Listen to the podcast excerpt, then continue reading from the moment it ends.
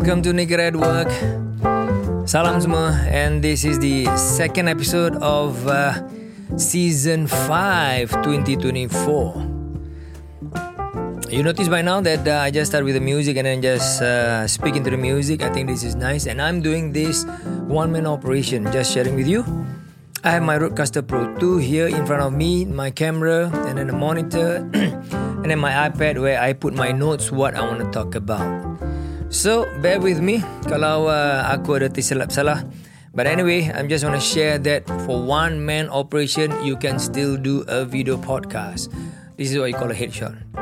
Okay, today I want to discuss or share about the pointers of building wealth. So it's 2024 and aku percaya ramai yang korang dah buat korangnya New Year resolution And I really doakan yang korang akan uh, keep to your resolution and achieve your goals and your target to be a better person, to be richer, to be smarter, to be whatever that you wish to be inshallah. So, building wealth. I think a lot of us already know these pointers. Uh, they are pretty basic actually.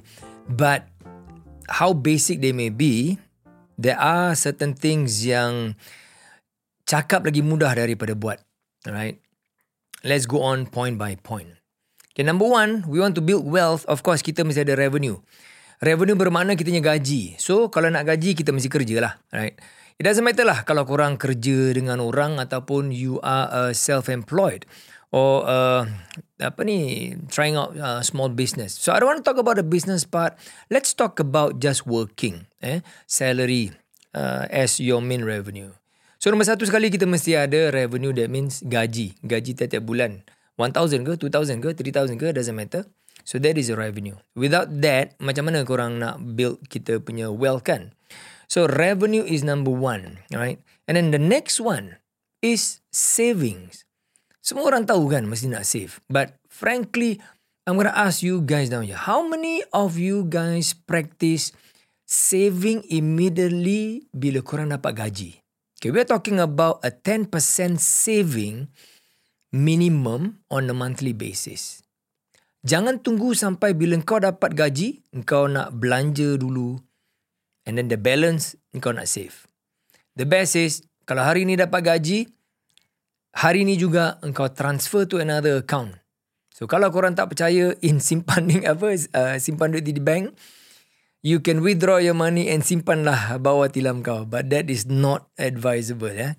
But my point is, take the 10% early and then put into the savings account ataupun put somewhere to save it diligently uh, every month. Okay, ni kita mesti di, uh, be disciplined. This is one tip that I want to get. I, I want to share lah.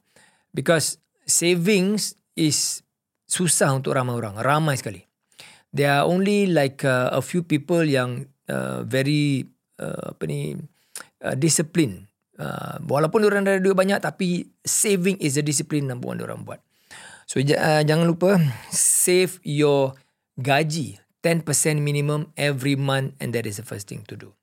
Now after you save kan kalau satu hari eh, kalau satu bulan kau boleh simpan $100 that's $1200 uh, a year that you can save. The next thing is to remind ourselves spend below kita punya means. That means if let's say gaji kita $1,500, jangan spend $2,000. Kalau gaji kita $5,000, don't spend like $7,000 punya gaji. It is always very important, always, always remind ourselves. Kita mesti belanja apa yang mampu ataupun bawah daripada kemampuan. That is the sure thing to really help us build our wealth. Number three, kita mesti belajar budget. Ha, ni semua korang dah dengar. Tapi berapa ramai yang buat sampai sekarang? Budget which means every month korangnya perbelanjaan rumah, perbelanjaan makan, perbelanjaan transportation, perbelanjaan yang nak beli baju baru ke kasut baru yang terpaksa. And then the extra punya perbelanjaan yang kau tak akan um, imagine eh mungkin last minute kena beli. So there is a spare down there. So budgeting is very important. The next one, selepas korang dah simpan duit kan, save banyak-banyak, duit tu kalau kita taruh dalam bank saja ataupun bawah tilam saja dia tak ada tak akan beranak so before and people always say this you have that money learn investing invest that money let the money grow kan semua dah dengar tetapi i want to warn before korang invest into anything invest in yourself first. Belajar. Belajar macam mana nak grow your money. Ada orang yang suka dengar ataupun uh, terpedaya dengan uh, janji-janji certain kind of investment. Pulangannya banyak sekali. 8% 10% banyak tau tu. Okay? And then ramai orang nak macam kaya cepat. My advice nak kaya jangan cepat-cepat kalau kau boleh dapat kaya cepat tu in let's say satu kali hit a gold mine okay that's nasib lah kan but i'm going to talk about later the next other podcast lah about how money boleh kaburkan mata kita But before that, back to this one, invest in yourself first.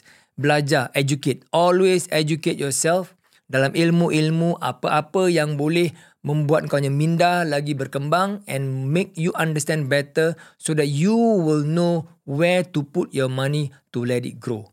And you will also understand and you need to understand apa itu risiko. Macam mana nak manage the risiko. Okay? So that is the next thing. Then after you invest, insyaAllah, dia dapat pulangan banyak lagi kan. You reinvest the returns from your investment. Invest lagi. Seolah-olah macam you have, uh, uh, you save your money already and you have extra cash. And then you do investment. Investment tu seolah-olah macam dia pekerja ataupun slave for you. And then the slave beranak ada children. So the children make the children of the slave also make money for you. The children of the children of the slave keep on getting money uh, for you. So in that way, dia punya compounding of your investment dia lagi banyak. And this is a long-term project. Always remember, investing is a long-term project.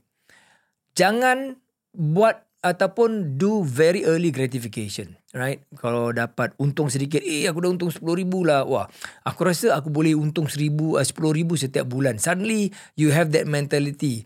Uh, nak ingat untung saja. And then you indulge in very big purchase. Beli kereta baru, BMW, uh, Mercedes, uh, $300,000. Tapi engkau punya income dengan your returns belum fix lagi.